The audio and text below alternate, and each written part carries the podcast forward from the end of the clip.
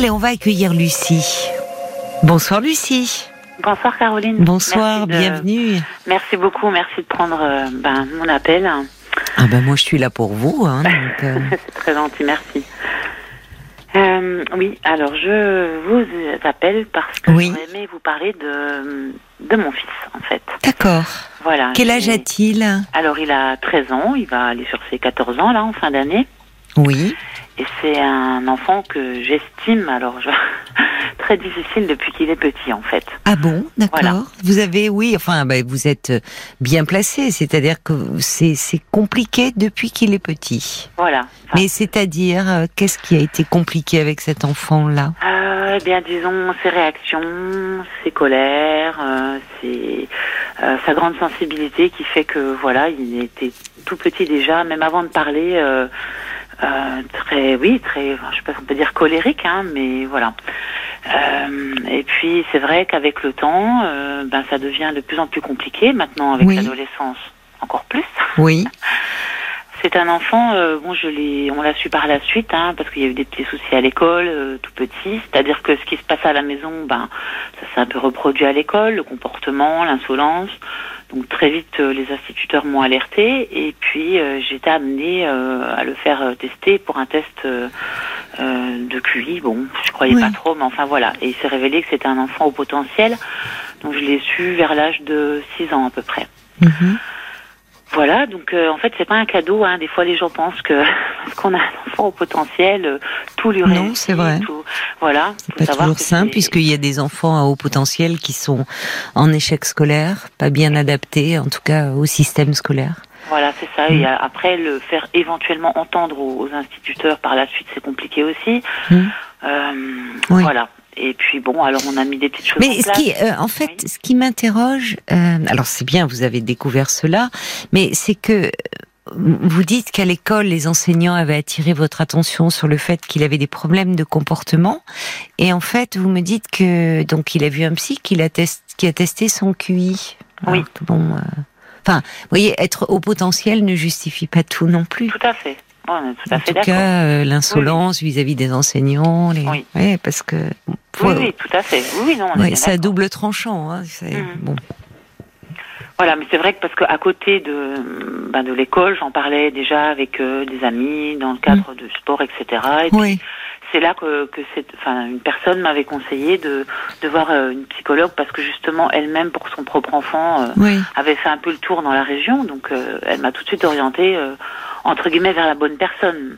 Mais au départ, je pensais pas que c'était euh, pour un test de QI. C'est en parlant de mon enfant en fait qu'elle a dit écoutez, est-ce que enfin elle m'a conseillé un livre en fait. elle m'a conseillé un livre, elle m'a dit voilà, vous lisez ce livre et donc c'était donc une maintenant j'ai plus le, nom en tête, hein, mhm. une euh, psychologue qui est spécialiste juste enfants des ce qu'elle appelle des petits zèbres, hein, des enfants au potentiel. Jeanne euh, Siofachin, non? Exactement, voilà, c'est ça. Mhm. Et donc effectivement, j'ai reconnu euh, ben, beaucoup de traits de, de, de mon fils dans ce livre. Oui. Donc euh, là, je me suis dit, bah, effectivement, peut-être que. Alors, on a fait ce test. Bon. D'accord. Qui a confirmé. Et est-ce qu'elle vous a proposé un suivi Alors, il y a eu un suivi pendant 2-3 ans. D'accord. Il y a eu une amélioration dans son comportement? Il y a eu une amélioration. On arrivait un petit peu à gérer. Ça allait. Et mhm. puis euh, jusqu'au CE2, CM1. Bon après, euh, c'est vrai que les personnes, euh, notamment dans, dans l'éducation nationale, qui enseignent, bah, ça joue beaucoup par rapport à ces enfants-là, mais même pour les enfants ordinaires, on va dire. c'est vrai que le, le, le, relationnel est important, donc ça se passait bien avec ces instituteurs. Et puis l'arrivée en sixième, là, c'était compliqué. Mm. A été compliqué parce mais c'est compliqué pour beaucoup d'enfants l'arrivée en sixième. C'est ça. En plus, je l'ai sorti, on va dire, de, son parcours bilingue parce qu'il était dans, un parcours bilingue depuis la maternelle. Donc c'est vrai qu'il a plus du tout eu ses amis avec lui dans la même classe puisqu'ils étaient ensemble depuis la, la, petite section de maternelle. Nouveau collège, euh, mais c'est vrai que j'avais choisi ce collège parce que justement il y avait des choses qui étaient mises en place par rapport à ces enfants-là. La sophrologie, une psychologue qui s'avérait, ça j'ai su par la suite, être la même qu'il avait testé cinq ans auparavant, qui pouvait être à l'écoute des enfants, euh, voilà, des, des, petites plages d'aménagement euh, pour les enfants, on va dire, euh, voilà, un petit peu actifs, un petit peu bon. Mais c'est vrai que c'était c'était assez compliqué et puis mhm.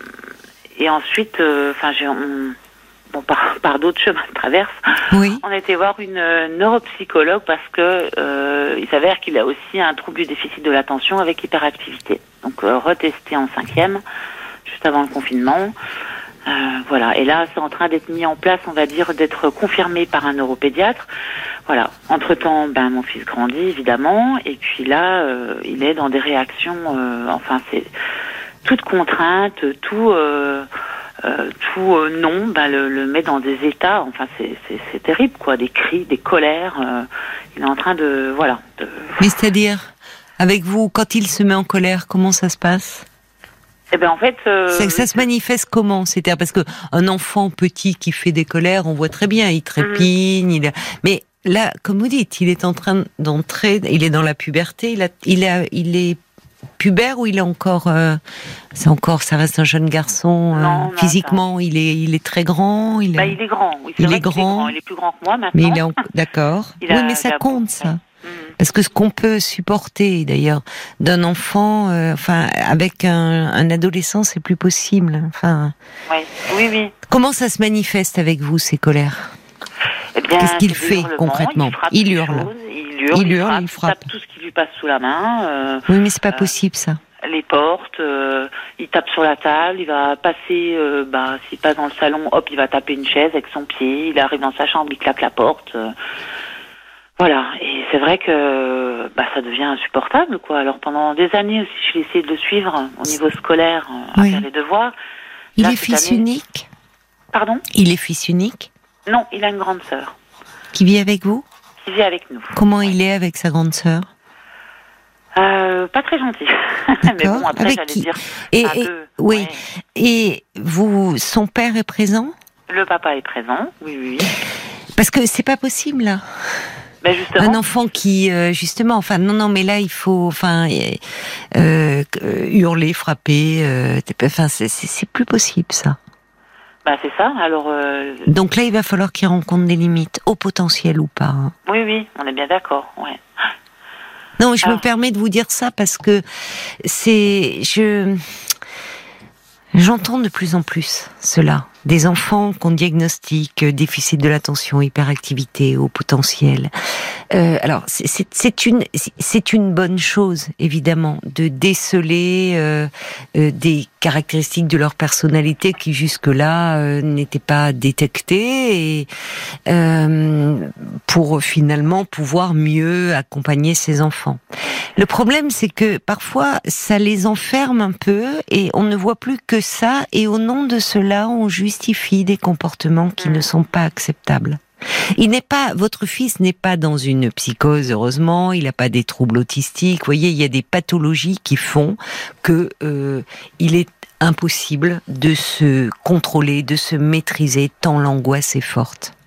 Ces troubles-là, c'est compliqué effectivement d'étudier par rapport à l'apprentissage scolaire, hein, les déficits de l'attention, l'hyperactivité. Euh, bien sûr que tout ça, ça complique le, le, trajet scolaire, mais ça ne doit en aucun cas justifier des comportements euh, euh, d'une forme de violence, de quelque chose finalement de la frustration qui, qui n'est pas acceptée, pas tolérée et, où finalement il y a un grand décalage entre effectivement leur développement euh, intellectuel et au fond leur développement affectif et, et derrière ça là il peut y avoir effectivement beaucoup d'angoisse. Oui, vous voyez, c'est en cela, c'est-à-dire, je disais par rapport à ces crises, c'est-à-dire il faut il faut qu'il y ait un accompagnement, il faut qu'il y ait des mots là qui remplacent. Il est il est en âge aujourd'hui de pouvoir s'exprimer autrement que par des hurlements ou en frappant dans les portes. Ce qui est compliqué avec un enfant qui n'a pas encore accès au langage ou qui est dans le balbutiement du langage. Oui. Voyez, mais aujourd'hui, justement dans son processus d'humanisation euh, que tout enfant est amené à accomplir, et particulièrement aussi les garçons à cet âge-là, parce qu'il y a la poussée euh, hormonale aussi, hein, qui fait qu'il y a des, des, pulsions comme ça très fortes et qu'on peut très vite être débordé en tant que parent. Je comprends votre votre inquiétude.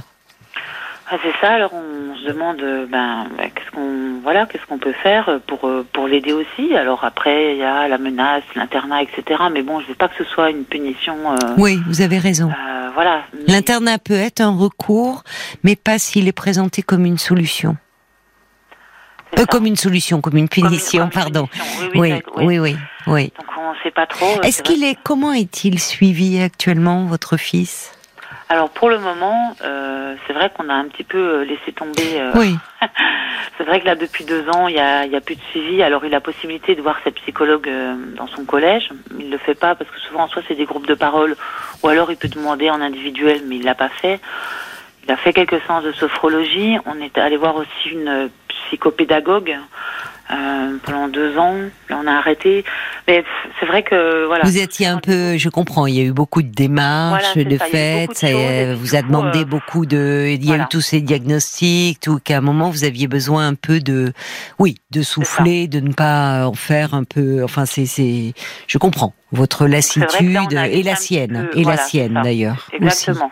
Exactement, parce que dès qu'il faut aller à un rendez-vous, c'est oui. voilà, ça oui. Ça, bon. Alors d'accord avec vous, et je comprends tout à fait, mais là, si, alors tout dépend la fréquence des crises entre guillemets. C'est-à-dire, est-ce que la, la, dernière fois, ça remonte à quand? Enfin, est-ce que c'est fréquent euh, ou pas? Enfin, oui. Ben, c'est je sais pas, oui, c'est presque tous les jours, je dirais. Hein. Oui, euh, à tous les jours. en fait. Dès qu'il y a une frustration, alors on lui dit mais c'est pas possible, prends sur toi, tu peux pas réagir comme ça, on te demande de faire quelque chose. C'est tout de suite. Euh... Bon alors, je, pense qu'il essaie de faire des efforts aussi quand même, hein. mais euh, il n'arrive pas à se maîtriser, quoi. Il n'arrive pas. À... Mais il va falloir l'y aider. Mhm. Et là, et là pour le coup, face à, ce, à ces, à ces symptômes-là, là, euh, il faut pas lui laisser le choix. Là, il faut reprendre un suivi pas pour euh, le, plan scolaire. Dire, on voit bien, il y a quelque chose qui te déborde, qui euh, nous aussi on est dépassé. On a le droit. C'est important même. On peut, même pour des ados, je vais vous dire, ça leur fait du bien. Oui, être dépassé, euh, façon de parler. Mais au fond, de voir que leurs parents, euh, euh, ils sont pas euh, non plus parfaits à tout, à tout, tout surmonter. On peut dire, c'est de dire, là, écoute, c'est plus, c'est plus possible pour toi et pour nous aussi. On peut pas vivre comme ça pour sa sœur, mmh, enfin pour l'équilibre familial finalement, parce que lui n'est pas bien. Euh, il n'est pas bien, c'est-à-dire qu'à un moment c'est le pulsionnel qui l'emporte. Il y a quelque chose comme ça euh, où euh, il réagit encore comme le ferait un petit enfant. Et pour l'environnement familial, c'est préjudiciable pour tout le bah, monde au fond.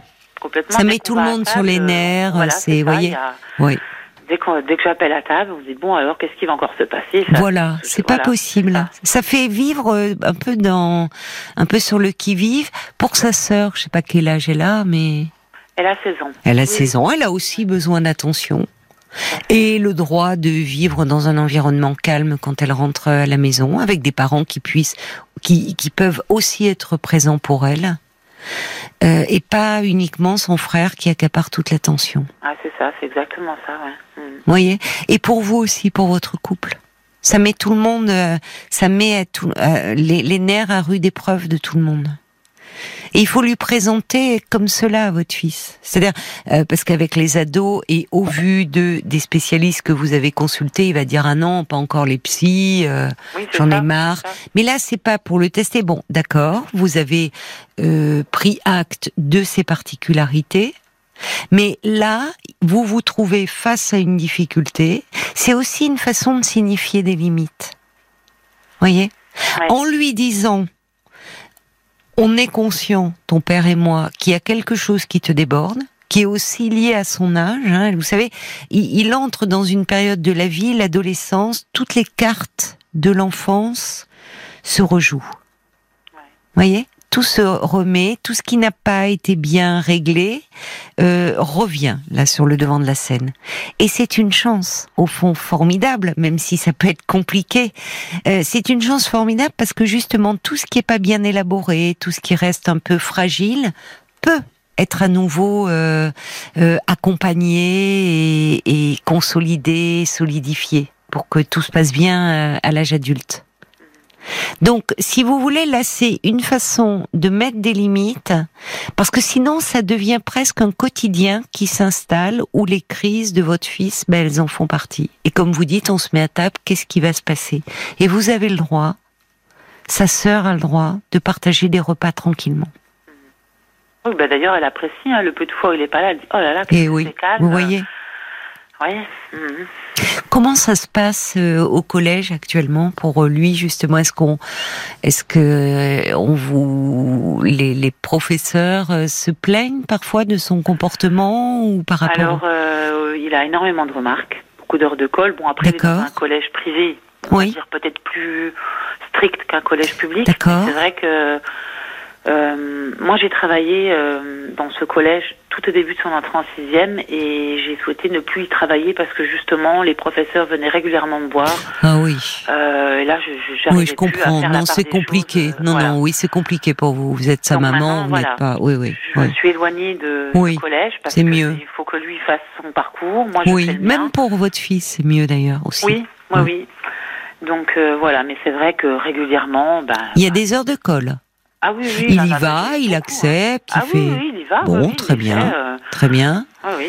Des, et avec, il a des amis. Il a. Alors il a très très peu d'amis. Il avait un ami, euh, on va dire depuis qu'il était chez la nounou, qu'il a suivi euh, jusqu'en CM2. Ah oui, d'accord. Oui, oh, ça a dû et- être dur alors de se dur, séparer. ils sont, ils sont en contact quand même. D'accord. On habite dans la même ville. Maintenant, ils Mm. se- ne se voient plus que par jeu interposé, jeux vidéo. Bon, d'accord. Ça serait c'est bien qu'ils se voient de temps en temps, si c'était possible, un peu. Bah, justement, il a demandé à le faire venir cette semaine. Ah, bah, c'est bien, en ça. vacances chez nous. Oui. Et je lui dis, bah, écoute, il n'y a pas de C'est problème. bien, oui. Mais je crois que la maman est plus réticente de- du copain. Bon, voilà. Ah bon. que, oui. Bon. Mais bon, il y a eu des, petits, des petites choses euh, les années précédentes, et puis euh, voilà. Mais euh, bon, c'est vrai qu'on essaie justement de, de garder ce lien avec cet ami, parce que Hmm. finalement, il a très très peu d'amis. Il est en quelle classe là? Il est en quatrième. Et euh, il a du mal, à, il a, il a peu d'amis, mais est-ce qu'il en a au moins, euh, je sais pas, un, deux Oui, dans le collège?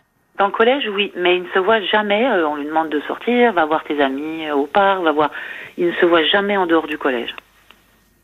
Ça reste au collège. Bon, déjà c'est bien si au collège il a quelques amis. Et pourquoi il ne se voit pas en dehors? C'est parce Ah, qu'il bah, n'en aimait pas le désir ou?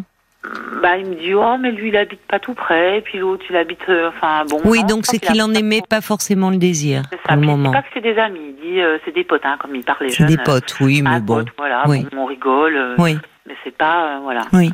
Est-ce qu'il fait euh, d'autres euh, Est-ce qu'il fait des activités par euh, périscolaire Oui, oui, oui, mais là aussi c'est compliqué parce que euh, bon, il a fait beaucoup de judo et puis à la fin il n'aimait plus parce qu'il y avait des compétitions, donc ça on l'a entendu. Oui, oui. Euh, ensuite il a fait euh, un autre sport, malheureusement il n'y avait plus assez de bénévoles pour s'occuper de, du, de ça, donc il a dû Oui, arrêter. Oui. Et là on l'a remis à un sport, à un nouveau, parce qu'on veut absolument qu'il ait une activité physique en dehors du collège. Au début il aimait bien, et puis là euh, il va quasiment, j'allais dire sous la contrainte. Qu'est-ce qu'il fait? Pardon Qu'est-ce qu'il fait comme sport? Il fait de l'aïkido. D'accord. S'il y va sous la contrainte, ça va pas? Ben, disons que voilà, faut le pousser, faut il va toujours au dernier moment. Puis on m'a même dit, est-ce que il vient, est-ce que vous le forcez à venir? Alors je dis non, je le force pas à venir.